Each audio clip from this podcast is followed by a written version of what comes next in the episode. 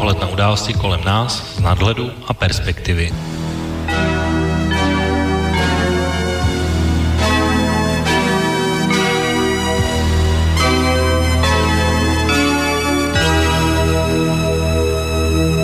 Příjemné páteční odpoledne, vážení posluchači. Dnes máme pátek druhého března dva tisíce osmnáct. Od mikrofonu vás zdraví Intibor. Začíná další relace Okénko.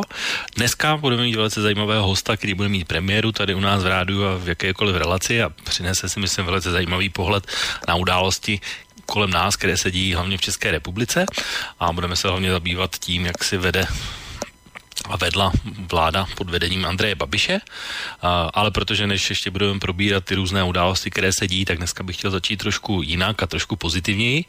Nevím, jak pro vás, ale pro mě ty uplynulé dva týdny od té poslední relace byly hlavně ve znamení a, sledování olympijských her v Koreji, protože jako sportovní fanoušek si jsou věci, které si a olympiáda mezi ně patří, určitě nenechám ujít. Tak protože aby to začalo opravdu pozitivně, tak připravil jsem si do úvodu dvě takové úplně jasné zvukové ukázky, které vlastně přinesly ty úplně nejpozitivnější momenty jak českého, tak slovenského pohledu. A nechci vůbec řešit nějakou politiku, jestli vyloučení ruských sportovců bylo v pořádku nebo nebylo v pořádku. Svůj názor na to samozřejmě mám, ale to nebude tím předmětem dneska. Uh, takže úplně jenom čistě z hlediska pozitivních emocí hned takhle do úvodu, tak si pustím tu první ukázku, která byla ta top slovenský moment podle mě na těchto olympijských hrách v Koreji, a však budete vědět, která to byla. Teraz Nasťa a, nás... a Nasťa sa pridala tak, tak, ako sme to v kútiku duše verili. Fantasticky strieľala a už si berie aj slovenskú vlajku. Od Lukáša da- Daubnera si berie vlajku a to je jasný znak toho. Tak toto sme ešte na olympijských hrách nezažili. Jej víťazstva prišli v rýchlostných pretekoch, kde samozrejme musela so svojimi štartovými číslami čakať na výsledky súperov, ale teraz tak to krásne prechádza na zlatej pozícii. Nasťa si najlepšia a budeme spoločne s Ivorom kričať trikrát zlato. Zlato, zlato, zlato! Nasťa Kuzminová je trojnásobnou olympijskou víťazkou. Bravúrny výkon. Blahoželáme, gratulujeme, celé Slovensko kráčí našej biatlonovej kráľovnej pri nohách. Nasťa Kuzminová olympijskou šampiónkou v pretekoch s hromadným štartom na dvanásť a pol kilometra. Tri zlaté, tri strieborné medaily. V bilanciáku nemá v individuálnych súťažiach žiadna biatlonistka olympijskej histórie. Je to tak, Nasťa Kuzminová lítala na lyžích hodně rychle a leckdy nezadržitelně, takže moc velká gratulace na Slovensko a k takovéhle sportovkyni. A není to vlastně poprvé, protože už i na těch předchozích olympijských hrách také medaile i zlaté přivezla, takže velká gratulace. Nicméně z hlediska českého pohledu byl úplně top moment, který si pustíme teď, který způsobil naprostý rozruch a šok a překvapení v lyžařském světě, a to bylo vítězství Ester Ledecké v Super G. Tak pojďme si pustit, jak to znělo na české verzi Eurosportu. Tak to jsme zvědaví. To pojďme do toho, držíme palce. Ester Ledecká bojuje o olympijské zlato, no! To je neuvěřitelné, to je neuvěřitelné, dámy a pánové, tady se píše historie. Ester Ledecká nevěří svému pohledu, podívejte se. Ježiši Maria, tohle to je zlatá medaile, tak s tímhle s tím jsme nepočítali. A ještě jsem vytáhl anglickou verzi také z Eurosportu, kde legendární komentátor Nick Fellows opravdu ten závěr prožíval opravdu velmi emotivně. But this lady, who's the favorite for the parallel snowboard gold, could be in the medals in the Super G. Big mistake off the last jump. Ledecka oh. has gone into gold medal position. It is the biggest upset in the history of the Winter Olympic Games. Can you believe it? This young lady cannot. But the Czech Republic has won gold. Ještě teď mi jde mráz po zádech, když to slyším, ale bohužel asi dva dní poté se komentář na České televizi Petra Vichnara a Lucie Herckové stal předmětem politikaření a dokonce útoku prezidenta Zemana na Českou televizi, že je potřeba změny a že takhle komentovat vlastně je důvodem k tomu, aby se děly změny v České televizi. A když už jsme u Miloše Zemana, tak vlastně nenechme se zmát, že by tyhle olympijské hry zakryly nějakým způsobem podle známého přísloví o chlebu a o hrách dění na české politické scéně. Během těch olympijských her právě třeba Miloš Zeman zavítal na sjezd České strany sociálně demokratické, která zvolila novým předsedou bývalého předsedu poslanecké sněmovny pana Jana Hamáčka. Vlastně v takovém dvojvládí s bývalým hejtmanem jeho, z jeho českého kraje Jiřím Zimolou a ti se samozřejmě hned pustili do vyjednávání s Andrejem Babišem o případné účasti sociální demokracie na vládě. Jestli to skutečně tak bude nebo nebude, to se uvidí teprve. Velmi se čekalo na to, co jim Miloš Zeman poradí, jak se zachovat, tak on jim poradil podle mě velmi chytrou horákyni, kde nejprve řekl toto. Možná, že vás překvapím, ale můj osobní názor, který vám vůbec nevnucuji, zní, necpěte se do vlády, nechtějte ministerská křesla. S těmi patnácti poslanci je to trochu komické. Chtějte náměstky ministrů, chtějte odborníky, chtějte někoho, kdo může pro sociální demokracii něco udělat. A hned o několik minut později jim řekl něco úplně jiného. Chcete-li tedy, aby žádný z vašich návrhů zákonu se nedostal do reálné praxe, staňte se opozicí. Suchá skýva, ale nic nedělání. Čili z mého pohledu jim řekl, do vlády nechoďte, opozicí se nestaňte a jenom vlastně nečinně pomáhejte Andreji Babišovi, aby si opravdu už na vás mlsnul definitivně a mohli jste uh, zapadnout a upadnout do zapomnění. Nic jiného bych v tom já nehledal. Andrej Babiš samozřejmě také nelenil a zapsal se několika památnými událostmi a jak já už jsem tady říkal mnohokrát a každý další den to jenom potvrzuje, že česká politika se stává minimálně od voleb velmi nepěkným rybníkem, teď už to vypadá skoro na bahno, k kterému česká společnost už stojí velmi popás a každý další dnem se propadá i kultura a pravidla a nějaké věci, které platily, tak vlastně už přestávají platit a nemají ani žádné racionální vysvětlení. Tak Andrej Babiš vlastně zahájil také své neúspěšné tažení před slovenskými soudy v kauze S T B, vyhrožování médiím, zejména těm veřejnoprávním, takže pojďme si to pustit. A bych chtěl vyzvat Českou televizi a Český rozhlas a média a novináře a hlavně politiky, aby nelhali, že nějaký soud rozhodl o tom, že jsem byl agent S T B. Nebyl jsem a žádný soud o tom nikdy nerozhodl. Nikdy. Takže já vás žádám, abyste nepokračovali v těchto lžích, protože pravda je na mojí straně. Nikdy jsem nespolupracoval, nic jsem nepodepsal a nikdy jsem nebyl agentem. Takže pravda je na mé straně a budu se soudit dál. Otázka je, koho teď budeme žalovat. Ale budu se soudit celý život, protože pravda je na mé straně. Je tam jedna velice paradoxní věc, když si to poslechnete, tak on říká, že vyhražuje Českému rozhlasu a televizi, ovšem jeho vlastní média, to znamená Mladá fronta Dnes a Lidové noviny ve stejný den psali totéž, to znamená, že Andrej Babiš nevyhrál a že svůj spor prohrál, takže, ale ty v tomto videu nezmiňuje. Dále jsme se od něj dozvěděli, že až do smrti se bude nejenom soudit, ale ještě neví teda s kým a zároveň až do smrti bude kandidátem Hnutí ANO na premiéra a není žádná síla, která by ho z této pozice dostala. Což samozřejmě není žádný div, protože Hnutí ANO není standardní politická strana ani hnutí, ale jenom další projekt Andreje Babiše, kde on je neomezeným šéfem a to, co on řekne, tak platí a nediskutuje se o tom. Ačkoliv mi to nedělá žádnou radost, tak u nás v České republice aspoň zatím jsme ve fázi, kdy se novinářům jenom vyhrožuje, ačkoliv už to provádí prakticky nejvyšší ústavní činitelé od prezidenta, předsedy vlády nebo místo předsedy sněmovny Okamury, a, takže i ta atmosféra učiním o skorumpanové pakáži a podobně taky žádnému přátelskému nastavení nijak neprospívá, ale ještě nejsme tak daleko jako událost, která se stala o víkendu na Slovensku, která z českého pohledu pro mě je celkem nepochopitelná, jak jim mohlo dojít a věřím, že se velmi rychle podaří najít pachatele, ať to byl kdokoliv a svému trestu neujde. Mluvím samozřejmě o vraždě novináře Jana Kuciaka, ale nechci o tom nějak mluvit dál, protože tady z České republiky těch informací je relativně málo a uvidíme, jak se to vyvine a že ten pachatel bude nalezený brzo. Uh, Ale je tady ještě jedna důležitá věc, o který bych chtěl dneska mluvit a, a která vlastně je také výročím a důležitou událostí, o které jsme mohli udělat nějaký úplně speciální pořad a to bylo sedmdesáté výročí takzvaného vítězného února z roku devatenáct set čtyřicet osm. U nás bohužel opět politická kultura došla tak hluboko nízko, že vlastně čtyři ústavní činitelé, ti první, to znamená prezident Zeman, premiér Babiš, místo předseda nebo předseda poslanecké sněmovny Ondráček, ani předseda senátu Štěch, nevydali vůbec žádné prohlášení, žádný komentář, žádné vystoupení, prostě nic.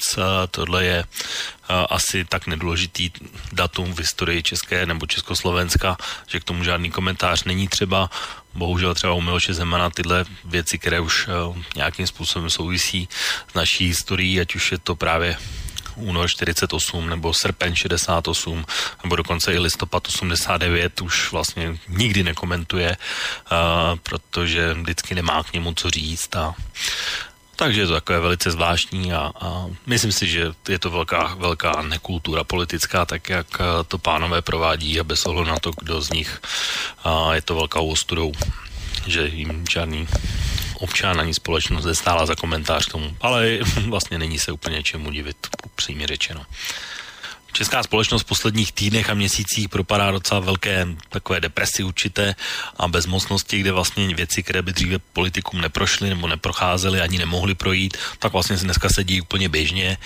A lež nebo nepravdy, osočování, vlastně, vlastně standardní politická metoda, vlastně ne, nesoutěží nějaké ideje, ale souvisí to a vítězí ti, kteří mají jenom nějaký lepší marketing a vlastně voliče už nějak, nějaké eskapády a skandály nějakým způsobem vlastně nezajímají.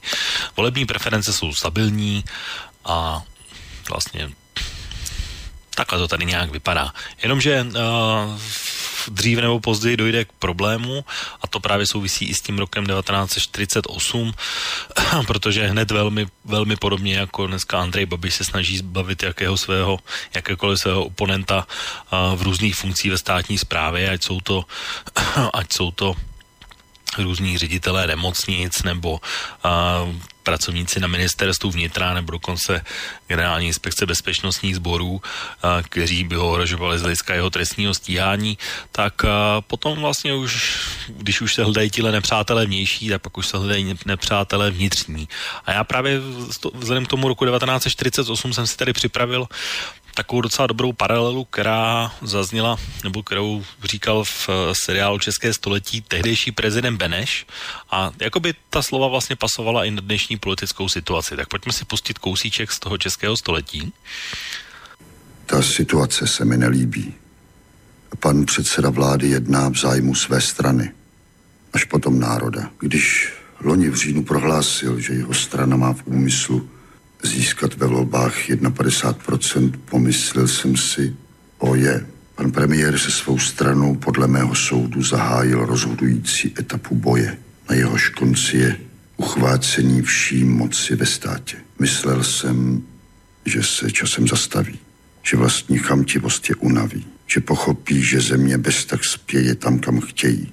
Nyní se mi jeví, že oni to přece jen chtějí dělat po svém. Jsou, jak jejich vůdce říká, lidmi opravdu zvláštního ražení. Naši demokraté, jejich největší a nejnebezpečnější iluzí je, že považují náš československý lid za demokratický. Oni si myslí, že bude-li nejhůř, lidé něco udělají. Že nepřipustí vládu jedné strany. Věřil jsem v národ Masarykův. Všechny ty principy, na kterých stála první republika. A pak, když jsme se vrátili z války, ukázalo se, že lidé tu zřejmě prožili více strachu, než jsme si mysleli. Byl to najednou jiný národ. V této krizi budou muset všichni trochu ustoupit. I komunisté. Tak jsem to řekl Gottwaldovi. Co vám pan předseda vlády odpověděl? Nesouhlasil. On je silný. Hodně silný a ví to o sobě samozřejmě. No a hned v zápětí vlastně nastaly tvrdé politické čistky, pronásledování, emigrace samozřejmě mnoha desítek tisíc občanů a velmi nepěkné věci, které docela poznamenaly, si myslím, společnost na dlouhá desetiletí dopředu. A samozřejmě to začalo hledáním samozřejmě všech možných nepřátel, domnělých i skutečných, likvidací politické konkurence, vraždou Milady Horákové, generála Píky, a nebo později potom procesem s vnitřními nepřáteli, se skupinou Rudolfa Slánského. A právě z té doby, i když to samozřejmě se stalo o několik let později, ale souvislo s únorem devatenáct set čtyřicet osm to má, tak já jsem si připravil ještě poslední ukázku dnešní, kterou mám takhle do toho úvodu. A to je asi jeden z nejodpornějších projevů, který si můžete slyšet. Ale já ho pustím, protože si myslím, že to je potřeba připomínat a to sedmdesáté výročí je na to velmi dobrá příležitost. Tak pojďme si poslechnout takový krátký úryvek z projevu komunistického prokurátora Josefa Urválka právě z procesu s Rudolfem Slánským, a nejenom mně se zdá, že ty formulace některé, které on používá, je úplně běžné slyšet i dnes se stejnou retorikou, mluvou, argumenty. No, posuďte sami. A tak bych mohl jít od jednoho ke druhému a konfrontovat jejich farizejská slova, která dříve pronášeli z jejich zločiny odhalenými v tomto procesu. Neštítili se skutečně žádného podvodu. Klamali při svých projevech všechen lid. Podváděli stranu a její volené orgány. Podváděli předsedu strany Klementa Gottwalda. Pova- podváděli při kádrových opatřeních, v hospodářských otázkách, při sestavování podkladů pro uzavření mezinárodních smluv. Prostě na každém kroku.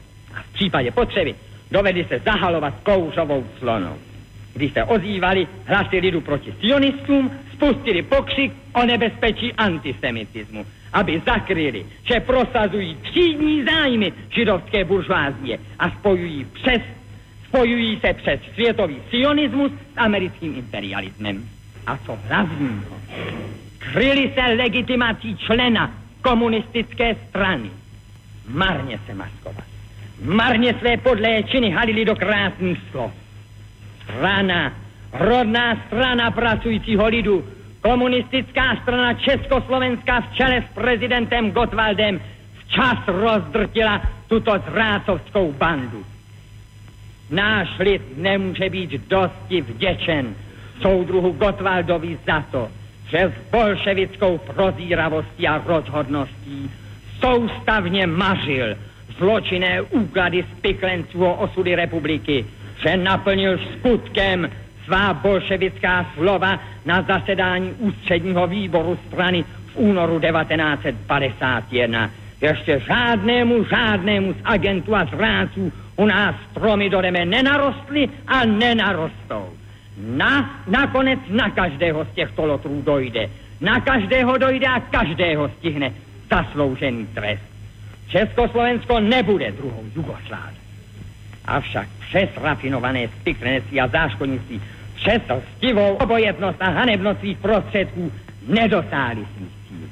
Byli rozdrceni. Proč se tak stalo? A proč dnes, proč dnes sedí tato spiklenecká banda jako hnízdo pochytaných kryz, nenáviděná, opovrhovaná všemi čestnými lidmi naší země, na lavici obviněný?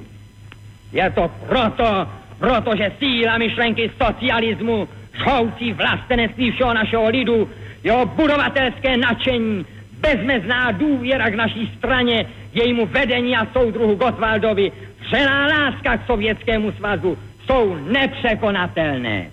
Proti hrstce spiklenců stojí neotřesitelné úsilí milionových mas, tisíce a tisíce plamených a hněvivých projevů našich pracujících, které došly do rukou soudu v posledních dnech, vyjadřují současně pevné odhodlání napravit v nejkratší době škody, které nám tito zaprodanci imperialistů způsobili. A právě v tyto dny stovky závodů hlásí předčasné splnění čtvrtého roku Gottwaldovy pětiletky. Veliký balvan byl odstraněn z cesty. Je uvolněna cesta k další mírové výstavbě naší krásné vlasti. Bdělejší, pevnější a kolem svého vedení a Klementa Gottwalda semknutější je naše komunistická strana, vedoucí náš lid ke šťastné budoucnosti. Občané, soudci, ve jménu našich národů Proti jejich svobodě a štěstí zločinci povstali. Ve jménu míru proti němu se hanebně spikli. Žádám pro všechny obviněné trest smrti. Nechť váš rozsudek dopadne jako železná pěst, bez nejmenšího slitování. Nechť je ohněm, který do kořene vypálí tuto hanebnou hlízu zrady. Nechť je zvonem, volajícím po celé naší krásné vlasti k novým vítězstvím. Tak to byla taková velmi mrazivá vzpomínka na únorové události v roku devatenáct set čtyřicet osm a toho, co následovalo potom. Ale pojďme se přesunout do dnešní náplně hlavní relace. Já ještě než začneme vlastně diskuzi s naším hostem, tak bych ještě chtěl vyřešit jednu záležitost, která nechci, aby spadla pod stůl, protože ještě bych se tímhle speciálně chtěl obrátit na, na posluchače Luba, který mi psal e-mail v naší poslední prosincové relaci, kdy jsme se zabývali druhou světovou válkou a poslal takový docela obsáhlý mail s několika dotazy a připomínkami, tak protože já jsem mu sice odpověděl písemně taky na tu e-mailovou adresu, z které mi ten dotaz poslal, ale vrátil jsem mi jako nedoučený, tak dám ho do vysílání příště, protože příští týden nebo příští relaci budeme mít také takové historické téma, tak se k tomu bude hodit, takže to určitě vyřešíme příště. A pak vlastně je tady druhá věc, který je druhý e-mail, který mi také přišel v prosinci a která už vlastně navazuje na našeho dnešního hosta, protože je to také člověk, který poslouchá relaci Okénko, je to taky jeden z posluchačů, ale poslouchá nejen relaci Okénko, ale poslouchá samozřejmě i relaci Hodina Vlka a relaci Dualog a vyjádřil přání, že by chtěl vystoupit u nás v rádiu a našli jsme vlastně termín, téma, o kterém jsme se spolu mohli bavit a na tom e-mailu mě zaujalo nejenom to, že bych chtěl vystoupit, ale i to, že názory jeho a názory třeba moje nebo Vlka se liší, takže si myslím, že to bude velmi zajímavá diskuze a autor tohoto e-mailu, Marty, je už v tuhle chvíli na našich telefonních linkách, tak Marty, vítám tě ve vysílání, hezké odpoledne a slyšíme se. Ahoj, hezký podvečer, ahoj. Zdravím všechny posluchače. Dobrý den, dobrý den na Slovensko. Tak já možná takhle v úvodu, možná bych tě poprosil o nějaké úplně krátké představení vlastně, kdo jsi, nebo co tě vlastně poňouklo k tomu se ozvat a být dneska hostem. Prosím tě, já tak, protože česká alternativa se celkem poslouchat nedá, tak, tak jsem si musel najít slovenskou, že jo, kde, kde speciálně slobodný vysíláč, anebo Infovojna je daleko objektivnější, nemá to takovýto zabarvení, snaží se, snaží se to dělat bez cenzury, snaží se to dělat v pohodě, takže se to dá, i když samozřejmě musíš nad vším přemýšlet dneska, že jo, ale, ale tak jsem se do toho párkrát zaposlouchal a našel jsem si ten Dualog, kde se před mýma očima pan Žantovský hodně proměnil třeba, ten Vlk je konzistentní, tam jsem v pohodě, nebo ode mě hodně nalevo, ale tak jako aspoň si stojí za svým a tak jsem si prostě jednoho krásného dne Uh, napsal, napsal uh, s panem Koronem a nějak se to takhle povedlo, no. Tak jak jsem pochopil, a tak jak jsme si spolu psali, tak vlastně ty jsi opravdu napravo, jakoby ode mě, nebo od, od nás, nevím, jestli se to takhle dá říct úplně, protože jsi říkal, že Dualog je někde jinde, Vlk je někde jinde a Okénko je z tvýho pohledu kde? Intimu Okénko, já mám pocit, že se, že se snažíš o nějaké svoje komentáře, o nějaký svůj pohled na věc a, a nesnažíš se někomu vnutit úplně jako uh, nějaký názor, že jo, tak jako ať se ka- názor, ať se každý udělá sám, tak dneska si třeba komentoval ty věci bez jakéhokoliv zabarvení úplně v pohodě, no, samozřejmě tvůj názor tam je, ale je to tvůj názor, ale nemusí ho s tebou nikdo povinně sdílet, což je v pohodě, že jo. Tak, pojďme se teda... Nikoho není člověk tlačíš. Ne, určitě ne. To já o tom právě, a to je právě ten e-mail toho Luba, který budu řešit příště, takže kdybych dneska něco naznačoval, tak, tak už bych vlastně mu odpovídal a to úplně nechci, protože chci na to mít trošku víc prostoru, než, než máme my, protože už tím svým úvodem ten, který byl, tak jsem vlastně už zabral docela dost času, tak chtěl bych dát prostory tobě samozřejmě. Ale pojďme se teda pustit do té debaty. Já jsem teda téma naše hlavní uvedl jako, že to je, jak si vede vláda Andreje Babiše pohledem živnostníka, ale přece jenom ještě než se pustíme do tohohle, tak přece jenom mi to nedá, protože hostem mým poslední relaci byl právě host, který byl dneska velmi zmiňován minimálně v českých médiích a v parlamentu, v poslanecké sněmovně, to znamená poslanec za komunistickou stranu Zdeněk Ondráček, který byl teda na třetí pokus zvolen předsedou komise pro kontrolu G I B S a strhla se kvůli němu docela ostrá diskuze právě v parlamentu. Tak když začneme touhle aktualitou, jak ty se na tohle díváš? Hele, víš, co mě na to nejvíc vadí? Mě na tom nejvíc vadí, že ten člověk nenechá, kdyby on vylez a řekl, hele kluci, bylo mi tenkrát dvacet jedna, nebo já nevím, kolik mu bylo, to je jedno, jo. Když jsem byl u policajtu, dostanu byt, když jsem sloužil u toho pluku, dostal jsem to rozkazem, byl jsem mladej, prostě chtěl jsem jít na rok na vojnu, což tenkrát taky byla velká výhoda, dva nebo rok, jako rozumíš, ty policajti měli strašné výhody. Kdyby to takhle řekl, tak bych řekl, no jasně. Když to taky mi bylo dvacet jedna, taky jsem hledal, jak v tom životě nějak začít a víš, jak to tenkrát, nebo já nevím, jestli to víš, ale ten, jak to tenkrát bylo s bytama ze všem. Prostě když si k ním vlez těm policajtům, tak osmdesát procent si normálně sloužil, že jo, nemuselo to být vůbec tak ideologicky zabarvený, prostě si vykonával tu běžnou agendu, policii potřebuješ v každém režimu, to o tom, o tom žádná, že jo. Ale on nic takového neudělal a ještě se tam jakoby spěšoval úplně nepochopitelně. Kdyby tam prostě takhle řekl a řekl, je mi to líto, nebo prostě nemělo to takhle bejt, bylo mi tenkrát tolik a tolik, myslel jsem to takhle, dostal jsem příkaz, tak řeknu jasně. A vůbec by mi to nevadilo. Mě vadí jeho zpupnost, co mě obecně baví, vadí zpupnost těchto lidí. No tak on říkal pravý opak, on říkal, že by to udělal vlastně znova, že toho nelituje, takže...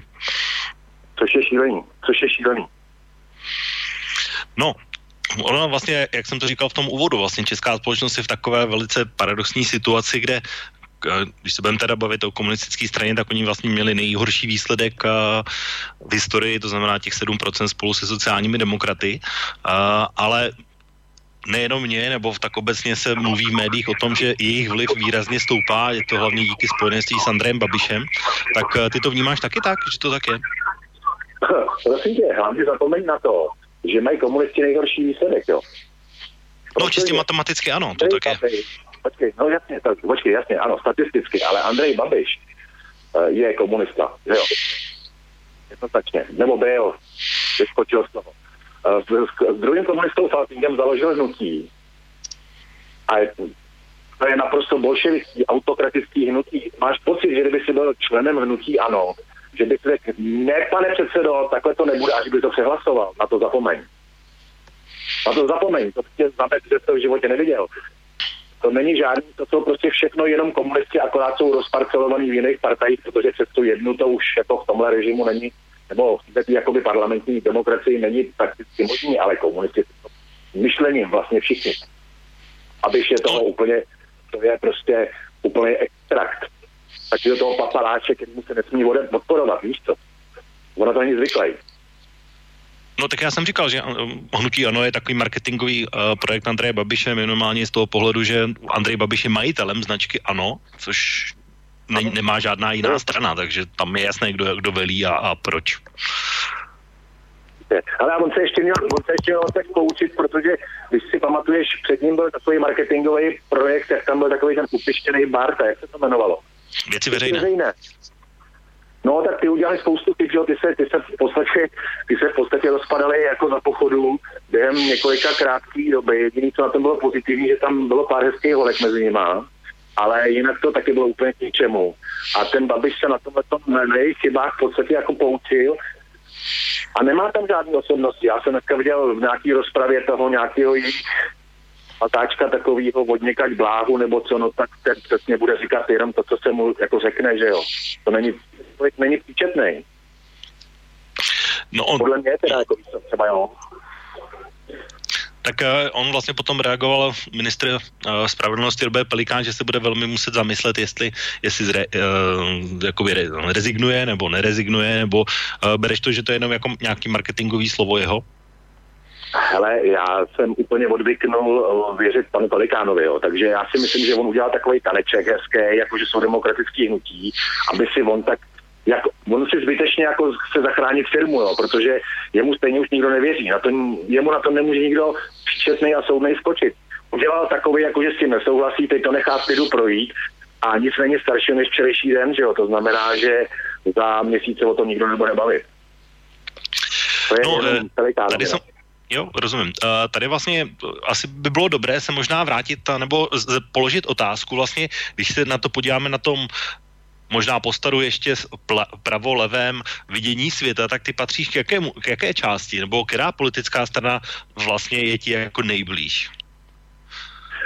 Prosím tě, ze skříp, Takhle, odvolil jsem se skřípěním zubů, jsem odvolil O D S, protože jsem ve středních Čechách a tady za ně byl lídr Jan Skopeček, což je opravdu zjelený kluk. Mám k tomu sto padesát a jednu výhradu. Samozřejmě si velmi dobře pamatuju historii této partaje a stalo se mi, že v jedných volbách jsem jim to prostě už nemohl hodit. To bylo, když na magistrátu Prahy uzavřeli tu skvělou koalici se Socanem. To jsem jim prostě nesmlčel. A takže se skřípením zubů jsem byl jeden z těch jedenácti, tuším, celých osm procent jejich voličů, ale opravdu jako bedlivě sleduju, protože bych byl nerad, aby ten můžel vlastně nějakým způsobem prohospodařili, ale necítím se úplně bejt s nima. Víš co, já si prostě myslím, že tam teď jsem trošku zlobí, že ten mladý Klaus, a oni tomu říkají, že zlobí, ale on nezlobí, ta pravicová strana si může dovolit být doširoka otevřená nějakému spektru těch pravicově myslících lidí a pravicově myslící člověk je ten, který si myslí, že stát by měl co nejvíc zasahovat, co nejvíc svobody jednotlivcům a tak dále, a potom, ostatní už je potom jenom politika, že? Mm-hmm. Když si zmínil vlastně ODSku, tak tam je ještě jedna důležitá figura, nejenom Václav Klaus mladší, ale Václav Klaus starší. Ten je taky docela výrazná, výrazná osobnost. No, myslím, že ještě pořád tam existuje jeho vliv, respektive nějaký jakoby ukotvení a, a že chybí někdo takovej? Hele, jako, jako u socanů jsou takový ty zemanofilové, jo. Takový ty pamětníci starých časů, tak určitě v O D S jsou tyhle ty klauzofilové. Ale já si myslím, že dneska starý pán, starý ješita, je natolik už si žije ve svém světě, že uh, už ani pro mě on vlastně není moc pravicovej. On už je pro mě kousek jako extrém, já chápu, že to je velmi vzdělaný člověk, ale ta jeho samolibost ho prostě zabije. On není pro praktickou politiku už použitelný, víš? No tak to už asi ani nemá žádné ambice, které by mohl nějakým způsobem si uspokojit. Vzhledem k dvou prezidentským obdobím, tak vyšší meta už asi není jako pro něj. No přesně, on všechno dokázal, jo. On, se, on takto svý ego naplnil, on byl předseda vlády, on byl předseda parlamentu, on spouknul dvě prezidentské období a podle mě teď ten Zeman jako věčnej rival, tím, že docílil toho, že má druhý období, tak ho vyrovnal, kluci jsou si kvit a je to. Tak o Miloši Zemanovi určitě na to, na to ještě přijde řeč ještě ve druhé části, to jsem si tady taky připravil pár věcí, ale musím se ještě vrátit zpátky, protože někde nebo z něčeho ten Andrej Babiš musel vlastně vyluxovat ty voliče a zjevně se asi chyba stala už někde v roce dva tisíce třináct. Pojďme se vrátit možná uh, k tomu kořenům, nebo tak, jak ty to vidíš, kde se vlastně stala chyba na pravici a to, co vlastně využil v roce dva tisíce třináct Andrej Babiš, a možná to propojím ještě s takovou jednoduchou otázkou, když si bavíme o pravici v Čechách, tak jak ty vidíš vlastně tu pravici jako, jako celek vlastně, jak si vede nebo jaký má osobnosti, protože kromě ODSky tam už jsou vlastně jenom uh, topka, stán, který se pohybují někde na hranici volitelnosti, dejme tomu, a samozřejmě lidovci, ale ty už jsou spíše do středu. Tak jak když vezmeme toho Babiše a ten stav té pravice? Hele, nebudeme říkat, že topka je pravice, jo. V žádném případě. To není pravice, to je opravdu, to je opravdu taková partaj. To byl taky v podstatě projekt, že, který vytěžil z toho, že někdo se vzhlídnul v knížecím vzhledu. Já osobně teda ne. A ta topka byl takový projekt, který vlastně tenkrát využil té rozlobenosti lidí na O D S. To, já to teda, teď řeknu třeba kačířskou věc, jo, ale po tomhle volebním období se v Praze bude na pana Béma ještě vzpomínat, jo. Při všech jeho malérech. Protože se stavělo, dělalo se a protože, asi protože potřeba taky nakrmit ty lobbysty, tak se pořád něco rozjíždělo. Teď tam čtyři roky je totální stagnace a ta Krnáčová, ač je to hezká holka teda, tak tam neudělala nic, nezvládá nic a nemá nic pod kontrolou. No. Takže to nepovažuji. Tam to je zase takový, já ti nevím, to tam doprava ani ne, a lidovci, těm já už nějak člověče tak asi dvacet let nevěřím ani slovo. Oni ve všem jeli, jim je jedno, jestli je vláda doprava, doleva, oni si tam hájí ten svůj program, což vlastně vůbec nikdo neví, co jejich program je. Jejich program je, že jsou bez programu a seděli v každý vládě. A výjdou z toho tak, že za nic nemůžou. To je záhada prostě úplně nevídaná. Já bych si to představoval, jako že jsou to křesťanský demokrati, takový ty opravdu konzervativní lidi, ale tohleto, co my máme tady, tenhle ten bejvalej pozůstatek Národní fronty, to není ani středopravá strana, to jsou prostě prospěcháři. Řekněme, no, že to je, jsou to prospěcháři. jako z mého pohledu já to vidím tak, že velmi intenzivně minimálně, i když budou nebo nebudou předčasné parlamentní volby, tak tato skupina těch stran, tak jak jsem ji vyjmenoval, tak i v zájmu jejich nějakého přežití se nějakým způsobem budou muset, když ne spojit, tak minimálně kooperovat. Vidíš to jako představitelnou nebo budou možnou ano, věc nebo ano, pravděpodobnou ano. věc? Určitě, budou muset kooperovat.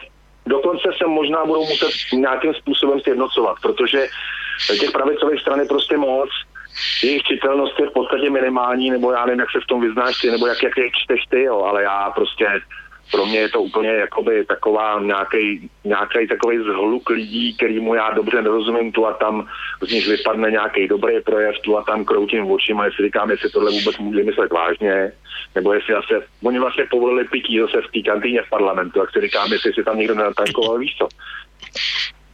No já se to na to dívám tak, že to je vlastně ta až... trojka... Trojka, K D U, T O P a STAN, tak T O P je vlastně, to jsou kalouskovci z bývalých lidovců, STAN vlastně byli s nima v koalici v to minulý období, takže ty spolupracují, ale problém je Kalousek, když to řekneme úplně otevřeně, a ten už tam nutně asi být nemusí, takže podle mě mají k sobě blízko a minimálně tahle trojice stran asi nějakým způsobem kooperovat bude. Co se týká ODSky, tam si nejsem úplně jistý, jestli by to pro ně bylo úplně výhodné, protože uh, tam by musela být jedině nějaká maximálně dvojkoalice, to znamená ty tři by se spojili do nějakého útvaru a pak ODSka by byla jakoby ten partner, který by byl s nima. Takhle to čtu já aspoň. Asi jo, to, to čteš dobře, no. Protože pro O D S teď nikdo z nich není přínosem. Nikdo z nich, z těch stran, který si řekl, pro O D S v tuhle chvíli není žádným přínosem. O D S má jednu, jednu jedinou šanci teď, že úplně proti panu Fialovi, a to nemyslím proti, jakože by šel proti němu, je názorově ten Václav Klaus mladší, že jo. Fiala je takovej profesorský, takovej jakože dodržuje si tu politiku, stanovili si nějakou linii, snažili se ji dodržovat poprvé ve své historii, opravdu jako Nemají, nemají na krku žádný velký skandál. Uh, asi toho Fialy docela cením, když to není úplně můj šálek, ale beru to jako, že to je, že se ten chlapka se snaží prostě mít nějaký charakter a na druhou stranu prostě mají v té straně to zlobidlo tohletoho Klause, který prostě někdy rychleji mluví, než myslí, ale já mám pocit, že on má celkem asi pomámě ten selský rozum a že se věci snaží řešit prostě tím selským rozumem, jo. A takováhle jako široká rozevřenost by mě dělala dobře u pravicové strany. Mm-hmm. No, když se budeme ještě teda u toho Klause, tak on vlastně způsobil rozruch a taky jsem se o tom bavil minule se Zdeňkem Ondráčkem ohledně toho referenda o vystoupení z Evropské unie, což O D S samozřejmě jako strana odmítá, ale Václav Klaus říká, že pokud projde Dublin čtyři, že je na místě se vlastně minimálně zeptat občanů v referendu, jestli vystoupit nebo nevystoupit. O D S je tradiční zastánce nebo odpůrce spíš referenda jako, jako obecného principu, že ho odmítá, to znamená maximálně jenom k nějakým speciálním věcem, jako je třeba přijetí eura nebo tak. Tak zeptám se tě, jak ty vidíš Evropskou unii, respektive členství v tom a jak vidíš vlastně ten názor třeba, co se týká referenda. Taky jsme o to minule bavili se Zdeníkem Ondráčkem docela dlouho. Prosím tě, referendum, je to, je to o tom, jak tu otázku vysvětlíš, jo? Protože když se podíváš, podíváš no, kolem sebe, kolem desáté hodiny v nějaký čtvrtý cenové skupině a zjistíš, že mají úplně stejný volební právo jako ty a položil by si nějakou takovou zásadní otázku, tak bych se teda trochu bál, to se přiznám, jo. A druhou stranou neviděl si teď Klause mladýho v úžasném veřejnoprávním rozhovoru s europoslancem Svobodou, co dělala Sedláčková. Uh, jenom, jsem, jenom jsem o tom čet, ale vím, že tam byl nějaký jeho, že on co, co říkal, že to většinou byla nepravda, to, co tam říkal, ale neviděl jsem to, neměl jsem úplně čas sledovat všechno. Hele, klasika, veřejnoprávní klasika, dva na jednoho. Sedláčková, Svoboda na jedné straně a na druhé straně seděl prostě Klaus. To bylo teda veřejnoprávní jako Brno, to se mi fakt jako po dlouhý době jsem se asi královsky bavil. Jak to tady máme s těma veřejnoprávníma médiama, za který musíme platit, že? Jo. No ale kdybych se zeptal tebe, jako to znamená, že kdyby přišlo na věc, jako jestli Czechzit ano, ne, tak ty by si hlasoval jako? Ano, a, ano, ale, a, ano, ale opravdu bych věnoval velkou, velkou péči e, té přípravě, té otázky, protože fakt je dobrý, aby ty lidi o tom byli spravený a ne, ne prostě někam přijdeš, ano, ne. To můžeš rozhodovat tady někde ve vesnici s, s pětisty lidma, jestli prostě vodovod půjde tamhle tudy nebo tamhle tudy, protože to všichni znají tu problematiku, víš, nebo prostě vědí, vědí oč, oč běží, ale když to bude opravdu nějaká zásadnější věc, tak bych opravdu na tu přípravu vysvětlování té otázky, bych tomu věnoval nějaký čas, no. Ale jinak jako referendum samozřejmě ano, každý národ má nějakou svoji inteligenci a většinou je to správně. Mm-hmm. No já vlastně, proto jsem se o tom s tím Zdeňkem Ondráčkem bavil vlastně, že ono v té otázce vlastně může být kouzlo, protože ona se dá položit tak, má Česká republika vystoupit z Evropské unie, ale dá se položit i fikaně a na to už jsem se ho teda nezeptal, což mi potom rezalo, že jsem se ho mohl zeptat, co by říkal na otázku, má Česká republika zůstat v Evropské unii. Mm-hmm. Ale v kultovním seriálu, v kultovním seriálu, ano, pane ministře, zrovna má takovýhle Sir Humphrey Appleby s takovouhle otázkou, ji tam dvakrát položí úplně stejně a dvakrát se na ní dá úplně opačně odpovědět. Je to přesně, je to přesně o tom, jak ta otázka je položena a jak je hlavně vysvětlena tomu voličskému elektorátu, že jo, protože aby jsme se dostali do většího maléru, než v tuhle chvíli možná jsme, no, nebo ke kterému se tady schyluje. No to je právě otázka a to i ti kritici v úzovkách nebo ti, kteří by hlasovali proti, tak vlastně to je takové slabé místo, že ono není otázka, jestli ano nebo ne. A když se podíváme na Brexit, jaké problémy to přináší, tak vlastně je takové vákum, že oni nejsou schopní říct vlastně, co by se stalo potom, minimálně teda v České republice. Samozřejmě to nevíme, ale taky si uvědomme, a to jako jednoznačně, že jsme opravdu vstupovali do jiné Evropské unie, než je teďko. To bez pochyby. Teď jako... To, to, přece, to, přece, to se natolik zbyrokratizovalo, natolik se to zvětšilo a natolik se prostě, pro mě už je to celkem neúnosný, jako a nejsem s tím úplně jako stotožněnej. Samozřejmě chápu, že ty základní svobody zůstaly, ale nejsem s tím prostě úplně stotožněnej. Ale já musím teda říct, aby jsme byli jako féroví, že o přijetí Lisabonské smlouvy se zasloužili hlavně premiér Topolánek a O D S, protože v té době byli velmi silní jak v Senátu, tak ve sněmovně. Taky to Topolánek, taky si to Topolánek s tím pádem se v té O D S v podstatě vyřídil, že jo? Jo, minimálně kandidoval teď vlastně na prezidenta a dopadlo to čtyřmi procenty. Tak nějak. No, taky i pro mě byl úplně nepřijatelný. To prostě, já jsem říkal, že si to vůbec dovolí, jako. Děláte svý biznesy a opravdu všechny vylejzá na světlo boží, protože to, co on napáchal, tak to, to fakt pro jednou stačilo. No tak ono vlastně, kdyby jsme vzali ty jednotlivé premiéry, tak Nečas vlastně by to byla taky, to skončilo vlastně jenom Naďovou a kabelkama a, a podobně a zásahem na úřadu vlády, a, takže to asi nebylo úplně moc lepší. Pozor, si myslím... Momentálně do, do, dneška nebyl, do dneška nebyl odsouzený, jo, vlastně na to Nečase vůbec nic v podstatě neměli, tak jestli, se tady, jestli tady padá vláda kvůli kabelkám nějaký uh, olomoucký mzdový účetní, tak to jsme na tom hodně špatně a hlavně kdo ji nechal takhle narůst, jako. No tak tady já bych ti určitě řekl, že ona sice nebyl nikdo odsouzen, ale tak no, tam je jistá soudkyně, která se jmenuje Králová, která už čelí kárné žalobě, protože jaksi nerespektuje, nerozhodu, nerespektuje rozhodnutí těch vyšších soudů, které říkají, že, že jsou vlastně ti, ti zpravodajci a, a Naďová viní a ona vlastně pořád jako, že ne a, a vlastně třeba odposlechy, které dřív připouštěla, tak pak řekla, že jsou nezákonné a nezabývala se s nima, takže problém v podstatě už opakovaně, protože tam došlo asi ke dvěma jakoby otočkám toho, tak vlastně byl na soudkyni, podle mě. Ale naše soudnictví, to je, to je zase kapitola, že jo, to, to všichni víme, že to asi nebude, samozřejmě, že v devadesát procent je to v pořádku, ale v této vysoké politice, ale vem si kauzu Rád, je to přece, to bylo tak tutový, že jo. Odposlechy, všechno tam bylo, chytli ho s tím, do dneška ten člověk nesedí. No, ale to je stejný to jako, případ, že vlastně on jako využívá, nebo dalo by se říct, zneužívá v uvozovkách všech možných opravných prostředků a, a vlastně zdržuje, co, co, co je třeba. A to si myslím, že se děje v tomhle případě, ale možná, víš? No, tak já říkám, o, o kauze Davida Ratha mám doma dvě knížky, takže, takže vím, jak to, jak to probíhá a, a vím, jaké čachry sedí se soudcem Pacovským a tak, ale tomu asi posluchači slovenští asi nebudou úplně rozumět, o čem se teď bavíme. Asi ne, asi ne, no. Já, tak já myslím, že oni tam mají taky o zábavu postaráno, co se tohle týče, že jo.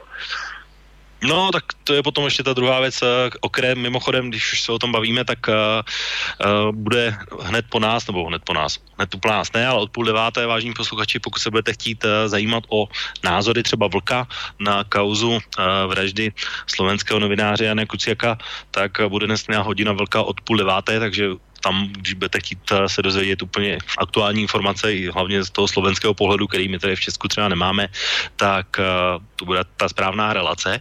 Já jenom teda, protože už se blížíme do poloviny, tak uh, asi bych si dal teďko chvilku písničku, ale ještě než se k ní dostanem, tak jenom připomenu, protože jsem to nezmiňoval ani v tom úvodu, tak uh, abych na vás, vážní posluchači, nezapomněl, tak i dneska jsem buď mě, nebo mého hosta můžete psát na, ptát na e-mailové adrese studio zavináč slobodný vysílač tečka es ká. Můžete se ptát i na našich webových stránkách pod zeleným odkazem otázka do studia, anebo můžete zavolat i samozřejmě na telefon nula čtyřicet osm tři osm jedna nula jedna nula jedna. Tak uh, pojďme si dát teda chviličku pauzu, dáme si jenom písničku. Já jenom uvedu, protože jak jsem pouštěl v úvodu tu Ester Ledeckou, tak uh, předpokládám, že i na Slovensku spousta posluchačů zná jeho otce, to znamená Janka Ledeckého, který je autorem mnoha známých hitů a jednu tu, která má, který ten, tím hitem je a je to i nejoblíbenější písnička právě Ester Ledecký, a, tak a ona se jmenuje Budu všechno, co si budeš přát, a to se docela i trefně hodí na dnešní politiky, protože ti opravdu jsou taky, co si přejí jejich voliči a názory se mění ze dne na den. Tak pojďme si pustit písničku a po písničce se vrhneme už na toho Andreje Babiše a na tu vládu a na ty jeho činy a jak to vidí Marty a jak to vidím já.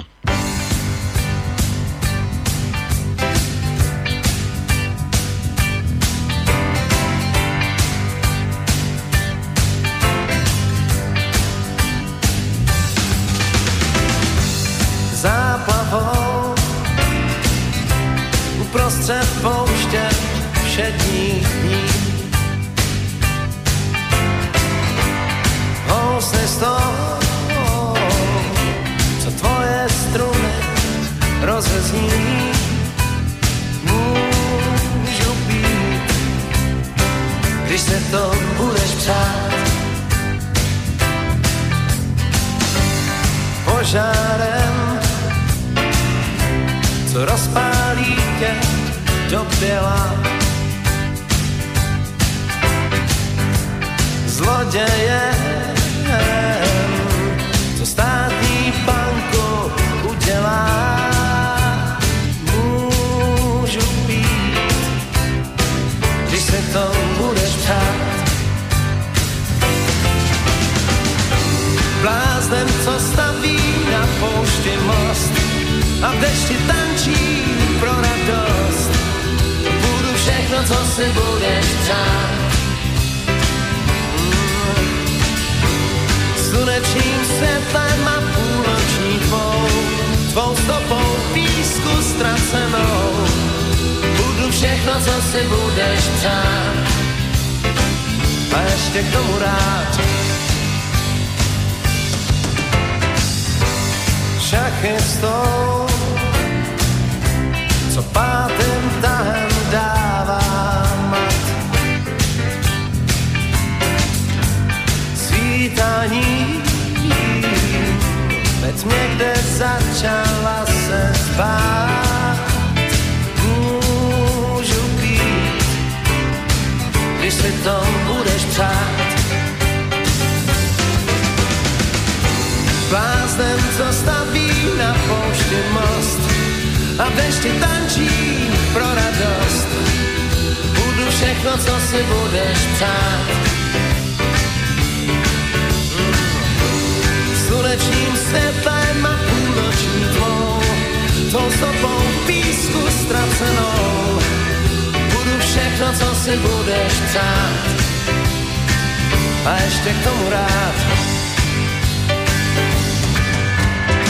přát. A ještě k tomu rád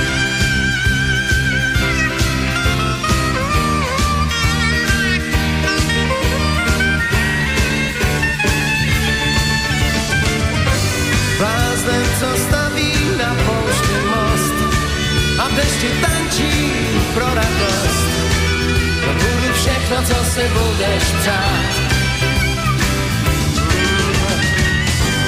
Slunečným světlem a půlnoční tvou, tvou stopou písku ztracenou, budu všechno, co si budeš přát. A ještě k tomu rád máš to mít, když se to budeš přát, máš to mít, když se to budeš přát, máš to mít, když se to budeš přát, máš to mít, když se to budeš přát. byl Janek Ledecký a začíná druhá polovina dnešní relace Okénko. Naším dnešním hostem je Marty. Marty, slyšíme se? Jo, já tě slyším dobře. Výborně, já tě taky slyším dobře. Tak my jsme tady hlavně v první polovině bavili o stavu v O D S a na pravici. Možná jenom bych se zeptal, dneska vlastně máme jednobarevnou vládu v demisi, které vládne Andrej Babiš neomezenou rukou. Jenom zeptám se tě, jak ty by si se díval na teoretickou možnost, která existuje, a Andrej Babiš ji zmiňoval několikrát, že by chtěl vládnout ANO a O D S dohromady. No, ono by to logicky jako aritmeticky dobře vykázalo, ale ta O D S si prostě na tom Vyšehradě někde dala nějaký něco, nějaký, nějakou deklaraci, že jo. A byla by úplná sebevražda, kdyby přesto šli, že jo. To už by, víš co, oni teď se vyhrabali, oni spadli Hrobníkovi z lopaty, že jo, z nějakých sedm procent jsou na jedenáct celých, nevím kolika, necelých dvanáct, což není důvod k oslavě, jo. Ale je to, je to nějaký nárůst. A mám pocit, že by si tím ustřelili pod zadkem prostě to poslední, co jim tam zbylo. To, to si myslím, že to je takhle asi dobře. Ať si to... Víš co, teď, teď jsme v nějaký konjunktuře, která bude někdy končit a začne, přijde hospodářská krize a pak se teprve uvidí, jak se náš stát řídí jako firma. A myslím, že už teď to není moc dobře, ale mám pocit, že, se, že ten krok stranou od té O D S byl do jistý míry prostě rozumný. No tak my možná jsme teda nezmínili, že ty vlastně v civilním povolání jsi živnostník, je to tak? Já jsem živnostník, no, no, no. Takže vlastně máš jakoby te, v tomuhle segmentu vlastně jakoby blízko a je ti teda třeba blízký i to, i to, ten, to heslo Andreje Babiše, že se má stát řídit jako firma? No to je mi naprosto, to je mi naprosto cizí. A hlavně, co on ví o firmách, rozumíš, on řídí obrovský holding a živnost je totálně něco jiného. Já jsem třeba Já mám úplně kontaktní živnost, já zásobuju bary a restaurace, takže jsem se svýma zákazníkama denně v kontaktu. Já si dělám úplně jakoby všechno sám, já dělám sám na sebe po nějaký regulaci, že jo, kterou, na kterou teď nemáme čas, takže prostě si dělám svoje zákazníky sám, jsem s nimi v denním kontaktu a v podstatě všechny ty jejich nařízení mě jenom zdržujou. A ty jejich E E T čka, kontrolní hlášení, to je stejně věc. Kdybych to chtěl obejít, tak to obejdu, ale uh, prostě tě to jenom zdržuje, jenom tě to jakoby otravuje práci a on nás postavil do šiku a ze všech, ze všech z nás udělal prostě ty sprostý podezření. Když tady po, použil Cimrmana, tak my jsme všichni sprostý podezření. No to bylo taky velké ne, téma, já teda jenom ještě, protože, protože říkám, ale říkám to, nebo zmiňuji to, protože podle určitých průzkumů vlastně dvě pětiny podnikatelů by právě preferovali vládu ANO a O D S, což má zdaleka největší podporu z těch možností, které se nabízejí, tak proto se ptám, jestli je to dobře, i když ve skutečnosti to je tak, že vlastně ANO hledá jenom nějakého užitečného idiota, v úzovkách by se to tak dalo říct, protože zdá se ti to tak, že funguje koalice sto patnáct ve skutečnosti. Což je teda mimochodem no, pro slovenské posluchače ANO, K S Č M a S P D. To je dobře promazaný hlasovací stroj, kamaráde, ten jede jako blázen, to je, to je, jako, to je opravdu hitparáda, co tam předvádějí tyhle kluci. No, uh, jenom zeptám se zase, protože ty jsi tady zmínil E E T a, a podnikání, tak uh, ono vlastně tohle bylo už velký téma už, těch, už té předchozí vlády, hlavně Sobotky, že vlastně a od podnikatelů tohle zaži, zaži, zaznívalo často o nějaké sešněrování, regulaci, podobně a tak dál. Já teda v tomhle segmentu nejsem, takže, takže omlouvám se, že to neznám úplně do detailu a vlastně nic z toho se mě netýkalo osobně, že bych tohle musel řešit jako ty. Tak uh, viděl jsi už teda tehdy, jako že už se ty přís, podmínky nějakým způsobem přes, zpřísňujou? Já zase na druhou stranu, když to vezmu opačně, tak uh, jsou tady důvody, které je docela racionální, které říkali, že něco se stát musí, minimálně protože, uh, když si to vezmu, tak živnostníci, když si odváděl, kdysi, jenom před pár lety odváděl nějaký dvacet miliard z příjmů na, na daních a potom během několika let za Nečasové vlády se to vlastně snížilo do nějakých jedna celá pět nebo jedna dokonce, takže vlastně ty příjmy někam zmizely, tak uh, jak ty to vidíš ze svý pozice? No, protože se, protože se vody, tady se otevřel obrovský biznis jako s D P H čkama, že jo? Tady se rozdělili karusely jako blázen. Do, tý, pod, do týhletý chvíle bych celkem ještě pochopil to kontrolní hlášení, jo. Ale to EETčko už je prostě něco, co tě denně otravuje. Ale tady se opravdu rozdělili ohromný karusely a opravdu chlapíci, který nevyvíjeli žádnou činnost, měli zaře, zařízených třicet firem a jenom žili z toho, že si nechávali vracet DPHčka. Tady se kradlo D P H. Prostě se kradlo D P H. To byl, a je to úžasný biznis. Teď už asi ne, ale byl to úžasný biznis. A proti tomu tohle to jako zafungovalo, ale to se netýká fakt, že tohle nedělali živnostníci, že jo. Tohle dělali opravdu pánové, který holt na to měli vybavení, no. Tak, no vlastně jedno zase z vlajkových lodí je reverse charge, to znamená, to je vlastně ten daňový odpočet, který Andrej Babiš protlačoval mimochodem až v Evropské unii, a dokonce snad už ho dokonce i protlačil, si myslím, tak je to úspěch, který se mu dá přičíst. No jako určitě, víš co, nic není černý a bílý, samozřejmě, že on tou svojí činností vyrobí i věci, které jsou ku prospěchu věci, jo. A teď je dokonce, teď dokonce mám pocit, že si uvědomil, že u těch živnostníků takových těch opravdu malých s nimi nemůže takhle, že už dostali randost. A mám pocit, že tam je velká tendence z toho jako trochu vycouvat. Jenom, ale už myslím u těch malých živnostníků, já třeba mám měsíční obrat do půl milionu korun, rozumíš, tak já tuhletu daně platím úplně normálně, D P H mi účetní vypočítám během chvilky, uh, zaplatím ho a je to. Jo, ale tohleto se týká, tady si myslím, že prostě se snaží teďkon z toho jakoby vycouvat, protože on je to zaprvé to voličské elektorát, ty živnostníci to je asi osmkrát sto tisíc lidí, o který přišli. A za druhý si jako uvědomili, že prostě tohleto sešněrovávání by vedlo k tomu, že by jich ubejvalo. A ono, když se jedeš podívat osmdesát kilometrů za Prahu, tak tam prostě tyhle ty služby jsou tak nutné, že bez toho to nemůže fungovat, rozumíš? Takže jako tam budou muset si myslím hodně ubrat, to se dá vyřešit paušálem.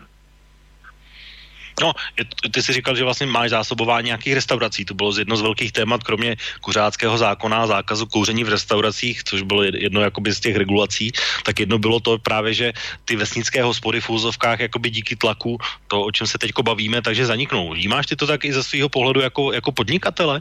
Uh, jednoznačně mají obrovský pro... Víš, já mám to štěstí, že jak dělám v centru Prahy, tak dělám hodně s cizincema. Těm je to úplně jedno, ty mají ty pokladní systémy už měli dávno. A to, že k tomu připnuli software na E E T, to je vůbec neruší. Těm je to v podstatě jedno, jo. A vlastně ty majitelé, ty majitelé to jakoby přímo neprovozujou, takže jim jde o nějaký ekonomický výsledek a tam je to všechno jako velmi čistý. Na těch vesnických hospodách je pro ně všechno samozřejmě problém. Jsou to rány, to, jestli si někdo myslí, že na vesnici hospodské uh, opravdu jako um, vydělává velký peníze, není to pravda. Není to pravda. Uh, jídla, třeba jídlo ve vesnické hospodě je většinou levnější, ne protože chcete, a to je proto, aby prodal. Víš, aby prostě ty lidi do té hospody vůbec šli, lidi prostě počítají peníze, to je jednoznačný. A na těch vesnicích je to problém. A jestliže máš vesnici, kde se tam večer scházeli opravdu chlapi si dát mariášek, u toho si dali cigárko, kafíčko malýho panáka a teď jim to cigárko zakážeš, tak je to zase rána.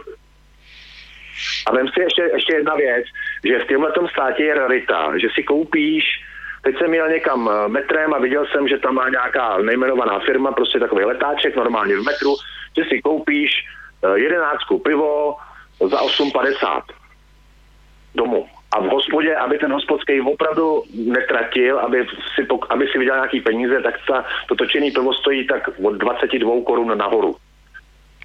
Takže spousta těle lidí počítá, zůstane doma, koupí si to lahvový pivo, zapálí si cigárko, sejde se na ty karty s kamarádama někde v garáži nebo si udělají nějakou vlákárnu. A do té hospody už mu o tom nejdou. A když ti v hospodě na vesnici nepřijdou tři, čtyři chlapy, tak už to počítáš. To už tratíš. Je to prostě problém. Určitě. V souvisí to ještě s jednou věcí, která se taky zmiňuje často, že tady vlastně fungují regulace i z Evropské unie. Je to, když, když jsme ho zmiňovali předtím, vidíš tam, zaprvé jednak vidíš tam nějaký vliv a je, je to je třeba jeden z těch důvodů, proč by si hlasoval pro Czexit? Hlasoval by proti čemu? Uh, proč exit? Uh, díky regulacím Evropské unie z nějakých zdravotních hledisek, uh, uspořádáním daňových a takových těch věcí, o kterých se bavíme teď. Co, ono to vždycky záleží taky na nějaký, nějaký inteligenci toho kontrolního orgánu. Když, když jako lezeš do nějaký hospody a v podstatě na tebe z lednice skáčou šváby, tak je jasný, že tam je něco špatně. A když prostě přijdeš na vesnickou hospodku, kde se všichni znají, chlap to tam nebo chlap nebo ženská to mají čistý a je to, je to prostě pěkný, tak se tam asi nepustí do nějaký šťáry. No to je, ono je to strašně individuální záležitost. Samozřejmě nějaký regule musí být, hygiena jednoznačně prostě je důležitá, že jo, ale v tomhle nejsem úplně, jako nějaká čistota, hygiena, prostě aby to neohrožovalo tvoje zdraví, taková návštěva hospody, tak je úplně v pořádku.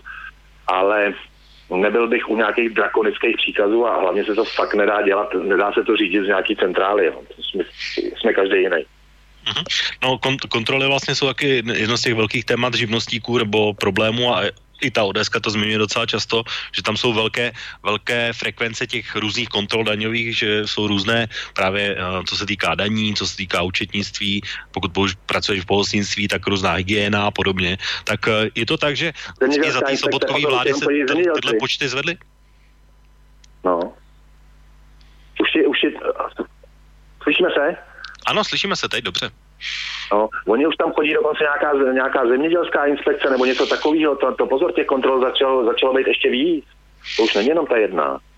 Ne, to já jsem právě říkal, že těch kontrol teďko několik, že jsou daňové, no. Jsou účetnictví, hygiena a tak dále, ale jich jakoby celá řada, to znamená, bylo to jedno z těch témat, o kterém se mluvilo i za Sobotkovy vlády, že tenhle počet těch regulací, návštěv a tak a podmínek pro podnikání, že vlastně se velmi znevýhodnili, respektive až v některých případech znemožnili a to je jeden z důvodů, co vlastně brání jakoby třeba rozvoji malého podnikání. No to jednoznačně, tak jako, víš co, tak hele, vychází, vychází z toho, že jsi obyčejný řemeslník, že prostě dejme tomu umíš dobře instalatéřinu, nebo prostě umíš, víš co, takovouhle takhle řemeslo. To znamená, že si asi nevystudoval žádnou katedru, ale prostě máš šikovný ruce a je, jakákoliv prostě bariéra takováhle byrokratická ti vadí, že jo, nemáš vůbec chuť to vyřizovat. A kdyby se to maximálně zjednodušilo a nechali toho chlapa nebo ženskou, to je jedno, dělat to řemeslo.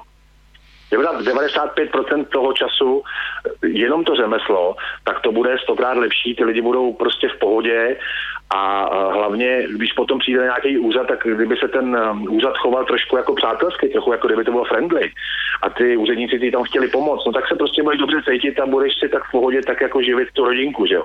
Nebo živit sám sebe, ale takhle, když prostě na tebe v podstatě kamkoliv vlezeš, tak seš opravdu ten sprostej podezřelej, tak se necítíš moc dobře, no. No, já teď možná položím takovou otázku, která je vysloveně na tělo, ale nemůžou si za to ty podnikatele občas i sami tím, že se tady jede takový vysloveně čer, černota, čer, zaměstnávání na černo, v práci, která je vyfakturovaná nebo není vyfakturovaná, nebo s účtenkou, bez účtenky? Hele, když je někdo darebák, tak se tím narodil, to není tím, že je živnostník.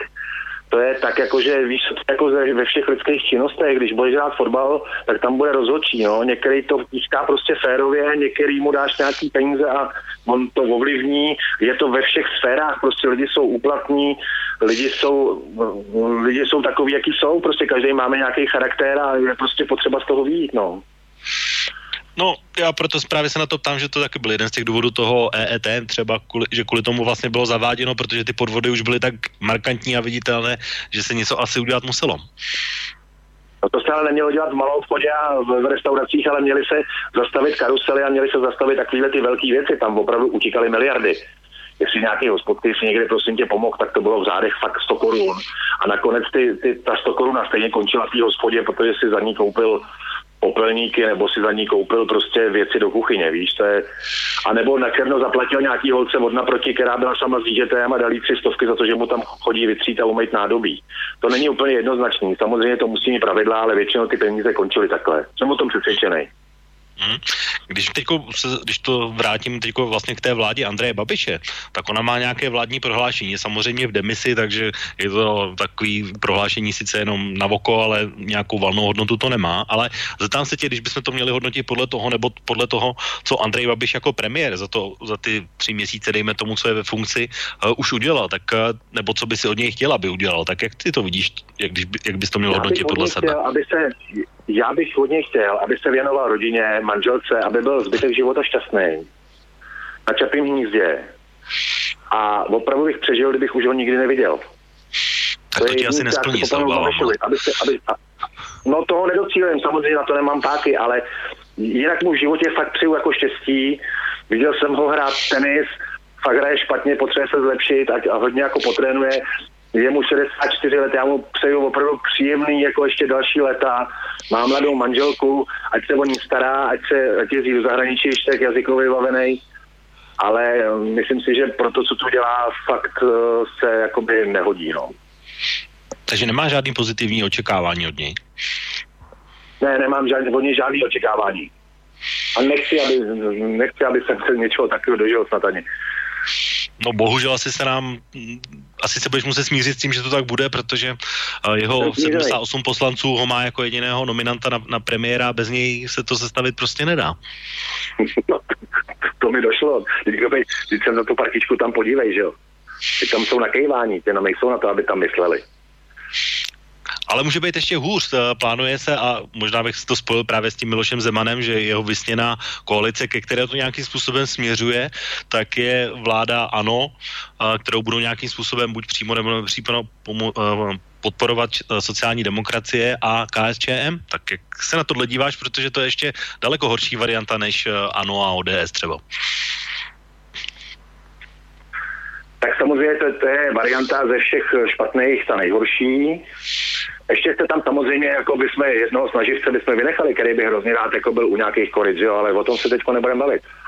Ale to je, tohle ta varianta je samozřejmě strašně špatná, ale já vůbec nevěřím tomu, že by si Ujo Andrej nechal do něčeho mluvit od těchto těch uh, opravdu jako velmi junior partnerů, jo, takže to jsme pořád na stejném, on potřebuje jenom jejich podporu, on potřebuje jenom, aby mu jednou zvedli hlas, pak si stejně bude, jako, jako obvykle, jako vždycky si bude dělat, co chce. No, to je, to je docela pravděpodobná varianta v podstatě, protože uh, už jsem to i někde četl, že to je vlastně jakoby hlasování na jedno použití a pak už se pojede vlastně, ano. Tak už vlastně bude neodvolatelný definitivně v podstatě. No jasně, no potom je z něj, potom je z něj čár, tak to on má v genetickém kódu, on má prostě demokracii takového toho karpatského typu, že jo. No a to je prostě Vlad Napichovač, ten jako ten vůbec nějaká demokracie ho nezajímá, v jeho firmě mu taky nikdo prostě neodporuje, že jo, proč tak, je to jeho. On vychází tak z toho, to že to jsou moje peníze a vy mě poslouchejte. Zeptám se ti jednoduše. Ono vlastně minulý týden, když bylo to výročí toho dvacátého osmého, dvacátého devátého, nebo dvacátého pátého února, tak vlastně probíhaly na Václaváku demonstrace, která v podstatě byla no. namířena právě proti Andreji Babišovi, proti omezování a svobody, ne teda ještě vysloveně té ekonomické nebo, nebo a, svobody slova. Tak je to něco, čeho ty se bojíš, že by mohlo nastat? I v této třeba konstelaci právě v té trojkoalici? Svoboda slova začíná být už lehce omezovaná, jo, ale ještě, ještě to není tak křiklavý. Ale e, kdybychom se teda zastavili u té demonstrace, která tam byla, jo. To, že je demonstrace proti takovýhle klice, je v pořádku. Co, co mě na tom trošku vadilo, jako živnostníkovi byly osoby a obsazení, jo. To byla taková rozhádaná... Takhle, já jsem každop... v první řadě teda jsem slyšel, a to teda bych se velmi ohradil, tady na jednom našem alternativním, jak se to jmenuje, Svobodné rádio, nebo jak se to jmenuje ta šílená stanice, mm-hmm. jak vysílá z obejváku. Ano. Myslím, že to tak je, viď? Ano, je to tak. No a, a tam ten Peter s takovým tím, s takovým tím um, divným hlasem, jako říkal, že to v podstatě dělá Bára Štěpánová, která je teda zvyklá z hradu pít ty nejdražší vína a kouřit ty nejdražší doutníky a že tu dobu chce zpátky. To vůbec není pravda. Tohle, tohle prostě svolali takový ty živnostenský svazy, který ale bohužel jsou natolik roztříštěný, že nemají žádnou sílu a prostě podle mě by to mělo být tak, že ty živnostníky by jako takový měla v tuhle chvíli zastupovat nějaká partaj, která je v parlamentě a může reálně něco prosadit. Jo. Tohle to jsou takový asociace pro asociace. Pár lidí tam bylo, i když tam byl hrozný mráz, ale... V podstatě si myslím, že nikoho nevyděsili, že dali prostě najevo, to, že s tím nesouhlasejí, to je v pořádku, ale nemělo to, nemělo to žádný úplně velký dosah, no.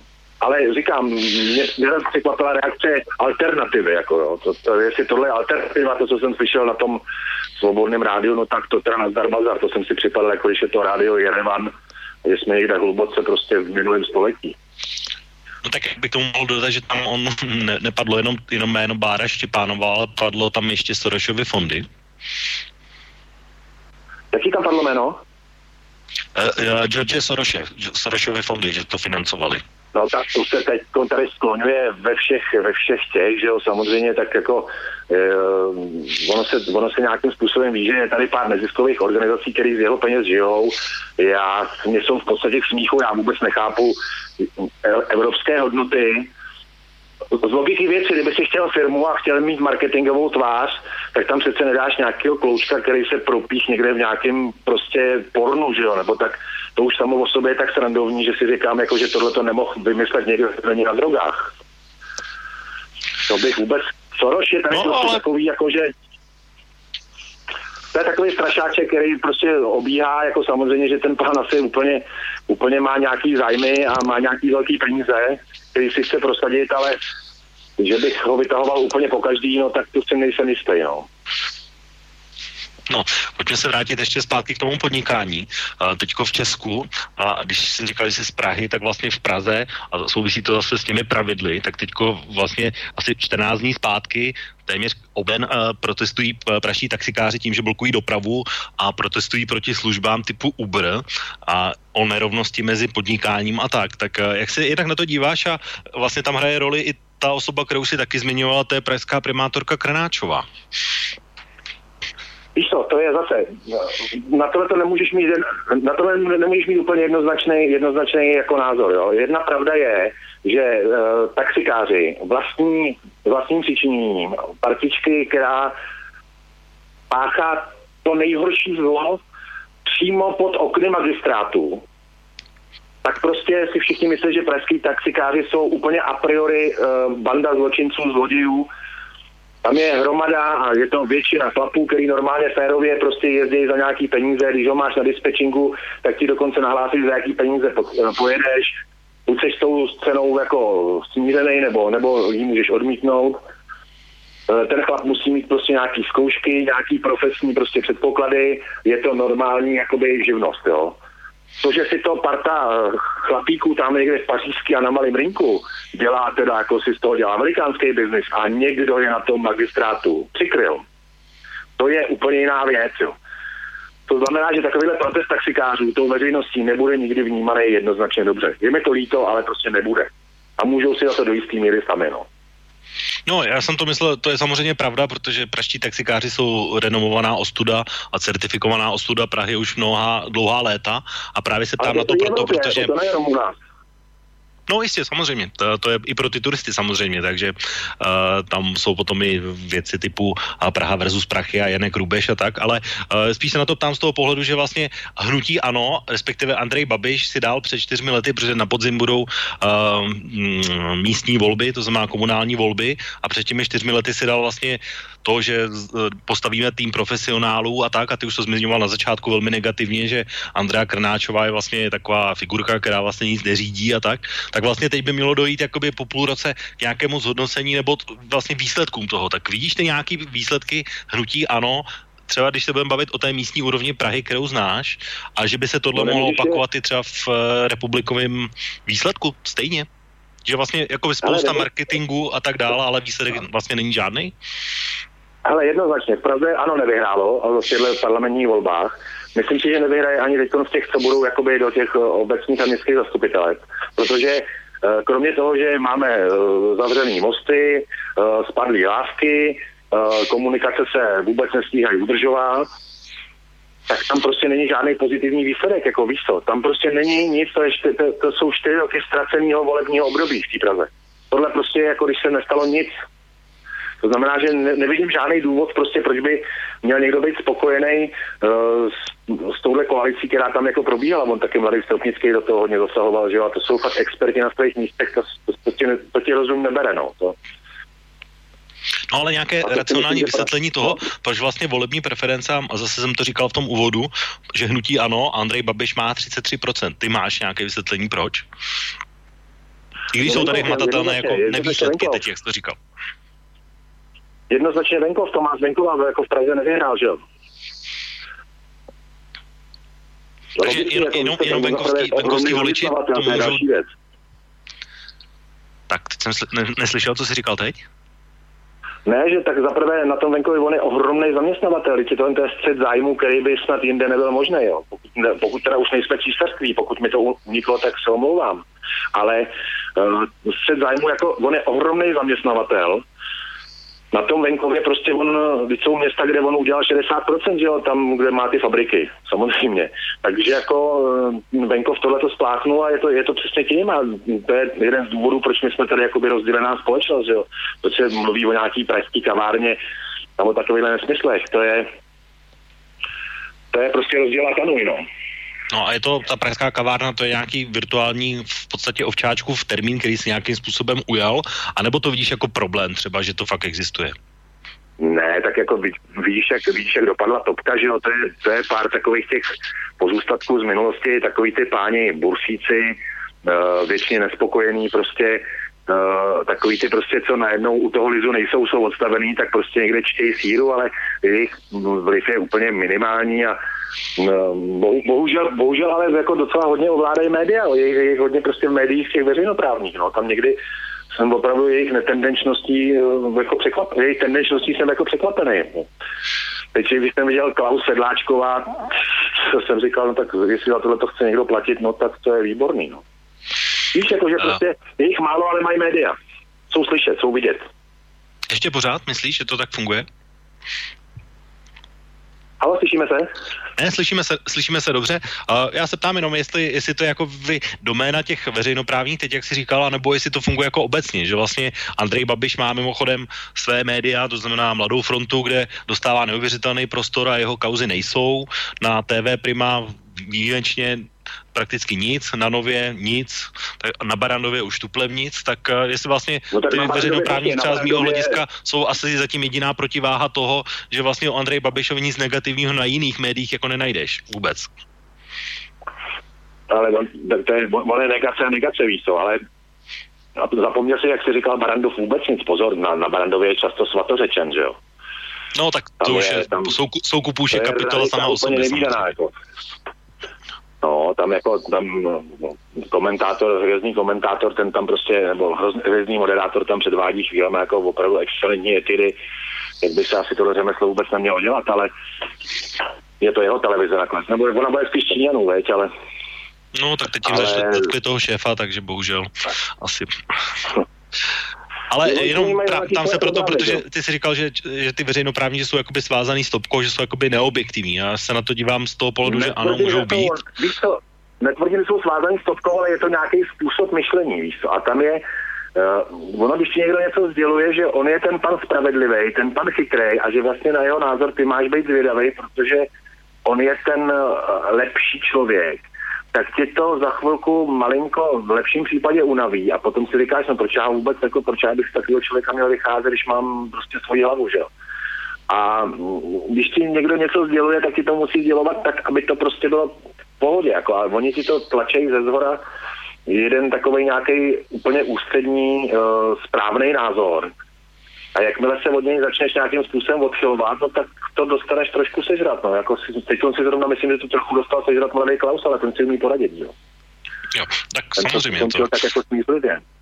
Ale říkám, je tady, tady jakoby uh, vlastně uh, Andrej Babiš se jako dává do pozice, jakoby, že bojuje proti nějakému mainstreamu, ale ve skutečnosti on je ten mainstream, protože, jak říkám, Mladou frontu, Lidovky, vlivná média má své vlastní už a minimálně na televizi, ano, který jsem jmenoval, má minimálně nepřímý vliv, že se o něm tam nic negativního, to znamená logicky se to nedostane ani třeba lidem, kteří prac- fungují na venkově, tak ty vlastně jsou odkázaný třeba jenom na tohle.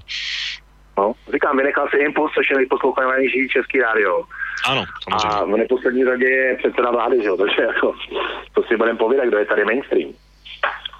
No, Andrej Babiš je mainstream. Jednoznačně, jednoznačně, o tom žádná. Tak ještě možná, když se bavíme o podnikání, tak ještě než se dostaneme k tomu Miloši Zemanovi v poslední desetiminutovce, tak ještě máš strach o svoji firmu, že na tebe někdo zaklekne? A asi víš, na co se ptám? Hele, z nějakého osobního důvodu nemám, ale uh, víš co, já, já mu nekonkuruju jako tomu Andrejovi, víš, tak na mě asi nebudou zaklekávat, ale uh, všimni si, že většinou se zaklekávalo na firmy, které nějakým způsobem mohly uh, někomu z toho holdingu prostě vadit. To znamená, že se to týká zásadně něčeho, co se, tý, co se týká hnojiv, nebo co se týká nějakých ropných produktů, nebo něčo, něco, v čem, v čem jako jede Agrofert, nebo zemědělství, že jo. Ale já nedělám nic z toho. Pokud teda prodávám ho docela hodně vína, takže jsem vlastně prodávám zemědělský produkty, ale pokud vím, tak Andrej ještě nevinaří naštěstí. To začne dělat až k stáru.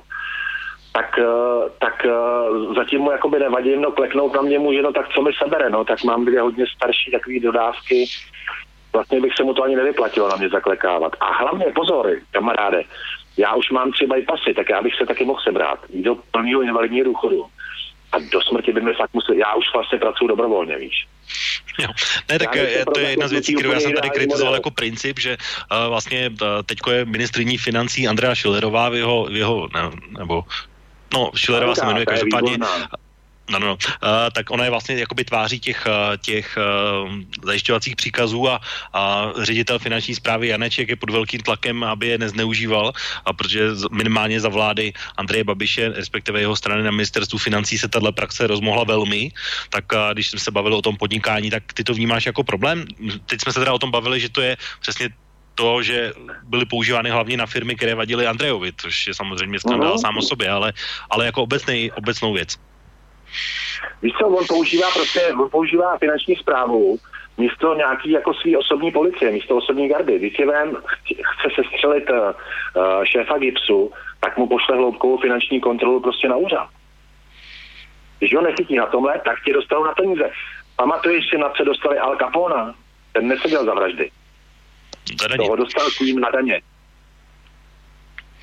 No, to je vlastně, to je právě ten komplex pořád, o čem se bavíme, že jestli tohle, co, o čem se bavíme a bavíme se o tom z různých hledisek, jestli vlastně už to není dostatečné ohrožení toho, té svobody nějaké. Ještě jsme teda řekli, že svoboda slova nějakým způsobem ohrožená není, ale, ale když už se děje tohle, no tak pak asi to není úplně dobře. Je to samozřejmě ohrožený, samozřejmě to, je, to, je to nemravný, je to, je to odporný. Uh, já jsem dokonce viděl nějakou, něco, co dělá ta Slonková s tím Kubíkem, jak někdy zlikvidovali rodinnou firmu v Chrudimi, uh, normálně se mi zvedal žaludek. Když si představíš, že by se něco takového stalo, ty si ráno přišel do své firmy, tam zaměstnáváš třicet lidí, z nich stá, chceš rozjet prostě ten den, najednou ti tam přiletí komando, teď vůbec nevíš, která by je, že jo. Ty ti seberou stroje, seberou ti auta, mají zablokovaný účty a skončil si. Tak je to něco naprosto příšerného. A do dneška to není odsouzený a ve finále, počkej, ale ve finále to zaplatíme my, protože ten chlapík samozřejmě skončil s podnikáním, to je jasný. Když ti vyradí firmu na rok, tak nerozjedeš to znova. Ty trhy už jsou rozebraný jinak. Ale když bude mít šikovnýho právníka, tak to bude na velký odškodný, který se zaplatí z jakého rozpočtu, z jakého myslíš, no? No státního logicky. No, čili, no ano, čili výborně zaplatíme to my. No, no. Ano. Ano, přesně tak. Teď mimochodem zase ty, ty případy jsou další a když jsi zmiňoval ty výměny těch lidí, tak vidíš to tak, že se Agrofert stává pomalu uh, právě, nebo že prorůstá do, do státní správy tak, jako že už je to fakt vysloveně nastavený a že to je vlastně ten důvod, proč Andrej Babiš nechce nikam uh, odejít, nechce, nechce se s nikým domlouvat, chce zvládnout ne, uh, a tak dále. Je to, je to ten důvod, vidíš ho taky? No jednoznačně on ne, že nechce odejít, on nemůže. On to musí mít pod kontrolou. Nebo ještě zle, jazyky říkají, když jsem mluvil o tom GIBSu, že vlastně on chce vyměnit toho ředitele, protože to je jediná cesta, jak ho zbavit vyšetřování Čapího hnízda. Já se obávám, že to tak je, no. Já se obávám, že to tak je, že prostě se tato ty metody budou prostě používat. Tak nebudeš nepohodlný, nedostanou tě, když se nepovede tě zkriminalizovat, tak tě dostanou prostě na peníze. Víš, něco tě najdou, no. Mm-hmm. Tak pojďme k tomu Miloši Zemanovi. Když jsme si psali v mailech, tak si tam psal poměrně razantní názor, že Miloš Zeman je ostuda. Tak uh, jak vidíš působení Miloše Zemana, mimochodem před dvouma měsíci, no měsícem a půl, bylo znovu zvolen na dalších pět let, což si asi nevítal, předpokládám. No úplně jsem z toho nebyl odvázaný, ale se na druhou stranu, na druhou stranu pan profesor Drahoš, Uh, přestože je to akademik samozřejmě, uh, nesporně by byl jakoby kladeč věnců reprezentativnější, tak jsem z něj ale nemohl jako dostat nějaký úplně výrazný jako jeho názor, víš, nebo nějaký postoj, abych si mohl říct, jo, tohle to je ten chlapík, za kterým bych teda šel světa kraj, jo.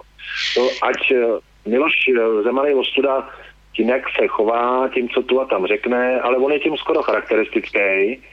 A musím zase říct, že jestli jsme po listopadu měli tři lidi, kteří ovládali politiku jako řemeslo, tak to jednoznačně byl Miloš Zeman, Václav Klaus starší a velmi zručný politik je v tuhle chvíli trošku v nemilosti a to je Kalousek a nemyslím to fakt nějak pejorativně, ale myslím to, že jako politik jako řemeslo tyhle ty tři pánové prostě umějí. No, když se budeme bavit, myslím, že funguje taková vysloveně aliance někdy přiznaná, teď už zdaleka neskrývaná, Babiš Zeman a co je vlastně důvodem toho? Ale to, to je důvodem, já jim na to nesvítím, takže nevím, ale samozřejmě si ty kluci přihrávají to, co potřebují si přihrát. Je to myslím si, že v případě Miloše Zemana je to ukojování toho jeho ega, jo. A v případě Babiše to neznačí, tam je to biznis, no tak když se kluci takhle vzájemně podpořejí a, a on použije svýho vlivu, protože vliv je normálně položka vyčíslitelná, tak je to ruka rukou meje, no tak o tom, i o tom bohužel ta politika je, že jo. Ono to není nic, co je proti zákonům, pozor. Tak říkám, tady vlastně, ono to nemusí být nutně proti zákonům, ale máme tady výroky Miloše Zemana o kreativním výkladu ústavy, že vláda může v demisi strávit celé čtyři roky. Andrej Babiš říká, že rozdíl mezi tím, jestli vláda má důvěru, nemá důvěru, je v demisi, není v demisi, že není žádný, že cítí pořád stejně. Tak třeba tyhle pravidla, to je něco, co mě vadí, jako že se, že se, že se porušují vlastně, protože ta ústava říká sice, že uh, nevidíš jakoby žádný rozdíl mezi tím, jestli vláda v demisi je nebo ne, ale je tam celkem zjevná snaha, že vláda má přestoupit a získat důvěru většiny ve sněmovně a podle toho se má chovat. No to by, jak, jak byste jak by jinak chtěl vysvětlit, že uh, ta potetovaná blondka, jak nám dělá tady nejvyšší armádní teďkon velitelku, si tak jako v demisi vyměňuje náčelníky generální štábů a v pohodě uh, větrá generalitu, no, tak to už samo o sobě není normální, že jo. Když jsme se jakoby v demisi nebo bez důvěry, tak bychom jenom udržovat stát chodu, to znamená, že se dělá tu běžnou agendu a běžnou zprávu. A tady se dělají personální čistky, že se mám pocit, že ani Stalin, že ani Stalin by se na to vůbec nestyděl. No tak to, to jsou vlastně ty viditelné věci. Ale myslím, že to bude teda dál pokračovat, jakože Andrej s Milošem Zemanem si vlastně budou dělat, co chtějí dál, protože vlastně není žádná síla, která by je mohla zbavit, protože český prezident je v podstatě neodvolatelný a premiér vlastně premiér vlastně v rukou prezidenta v tom, že když, ho, když bude jedna, tak vlastně má neomezený čas. Vidíš to stejně, že tohle je vlastně takový dvoj, dvoj, dvojvládí, které si tady dva lidi uzurpujou moc celou? Ano, jednoznačně. A to, a to byla ta kačistá věta toho, že mu dá čas, že je bez časového omezení. Takže on bude jakoby jednat, ale nemusí vůbec, jo. Co, co nutí? Tak bude jednat a ono se to bude natahovat, natahovat, potom si sežene tu partu, která mu tam ty, jednou ty ruce zvedne a je na svých. A myslíš si, že by se mohlo stát něco, že by se tenhle pakt rozpadnul na něčem? Hele, tak náš, náš mocipán na Hračanech, že jo, je přece jenom vrtošivý stařík, může ho něco urazit, nebo jednou se ta pařba na té ruské ambasádě trošku přehoupne, dá si o dva víc a, a stane se nějaký Andrej upadne v nemilosti, ale tady vidíš jako ohromně vrtošivýho pána, který se prostě, hele, ty Klaus se v druhém období úplně jinak než v prvním, všim si z toho. A Miloš Zeman je teď v druhém období. Nemůže být už znovu zvolen, on je na vrcholu své kariéry, on už nemá v životě čeho docílit. To znamená, že tady nevíš, jestli nějaký vrtoch mu to nepřinese, jestli nemá v rukávu nějakého svého jiného oblíbence. Čertví? No, nevypadá to moc, že by byl, protože, jak říkám, sedmdesát osm poslanců pevně stojí za Andrejem Babišem, což mimochodem bychom mohli okomentovat. Aspoň já jsem teda předpokládal, že aspoň některá v úzovkách hlava vystoupí jakoby z toho holdingu v úvozovkách a jsou teda lidi jako samozřejmě, kteří jsou výjimka, to znamená, já nevím, Telička nebo europoslanci, který, kde se Andrejovi Babišovi ten klub trošku zúžil tím, že už asi tři od, vlastně odešli jakoby z hnutí ANO, ale jsou to spíš výjimky a čistky vlastně, které byly v těch prvních pěti letech už vyměnili na spoustě magistrátů vlastně ty osoby, takže myslíš si, že už je to je vysloveně sešikovaná, sešikovaná firma, když to řeknu takhle? Jednoznačně, ale když ještě, když se zmínil toho Teličku, jo, tak uh, Pavel Telička, ať s ním můžeme nesouhlasit, můžeme nás být nesympatický, ale uh, Telička je kariérní diplomat. U něj si zadáš práci a on ji provede a on nikdy žádný názor nemá. Svůj osobní určitě nějaký má, ale on je kariérní diplomat, on je vychován, vyškolen, má nejlepší vzdělání a předpoklady k tomu, aby vyjednal to, co ty chceš a když si ho najmeš, on bude prosazovat tvoje zájmy. To, že ho získalo ANO, je v podstatě proto, v tu chvíli proto ANO bylo velký plus. Jako. A to, že on se potom lidsky s tím rozešel, to je první jeho čin, kdy vidím jako Teličku, ne jako kariérního diplomata, ale jako člověka. Jo. A můžeme si o něm no, myslet, ale... co chceme, jako rozumíš. To je jedno. No bohužel naše debata, ačkoliv byla velmi zajímavá, probrali jsme toho hrozně moc, tak když se podívám na hodiny, tak bohužel, Marty, už budeme muset končit. No, tak uh, možná úplně na závěr poslední otázku a je, vlastně uteklo to hrozně rychle, tak uh, jak jsi se cítil, respektive jestli to splnilo tvoje očekávání? Já jsem se s tebou cítil velmi dobře a tahle ta relace se mi opravdu líbí a budu se těšit uh, po případě na nějakou další, což je na tvým uvážení a no, posílám moc pozdravů na Slovensko, držím vám všem palce a držme si vzájemně palce, si myslím. Držme si vzájemně palce. Souhlasím určitě, protože na Slovensku, aspoň z mýho pohledu, se v těchto dnech dějou velmi nepěkné věci a nepěkné věci se nepochybně díl dát budou. A jak už jsem říkal, od dvacet třicet hodině Vlka se tím budou právě Vlka, Boris Korony a Petr Marman zabývat, takže určitě vážení posluchači, zůstaňte s námi. Tak já moc, Marty, děkuji za účast dnešní relaci. Já bych ještě mohl chtěl úplně závěrečný slovo, úplně opravdu tečku. Já bych tímto chtěl úplně bez jakýkoliv zabarvení, jenom lidsky pozůstali jim po těch dvou zavražděných jako projevit svoji hlubokou účast. Zemřeli dva krásní mladí lidi, plní elánu, zemřít nechtěli. Je to naprosto hnusný čin a já bych, já tímto projevuju hlubokou účast a hlubokou soustrast jejich rodinám a jejich pozůstalým. Je mi to moc líto. Naschledanou na Slovensku. Tak. Tak to byla úplně poslední slova dnešní relace Okénko. Od mikrofonu se v tuhle chvíli s vámi loučí Intibo a za dva týdny opět v šest hodin odpoledne šestnáctého března budu těšit s vámi, vážení posluchači, naslyšenou. Táto relácia vznikla za podpory dobrovoľných príspevkov našich poslucháčov. I ty sa k nim môžeš pridať. Viac informácií nájdeš na w w w tečka slobodnyvysielac bodka es ka. Ďakujeme.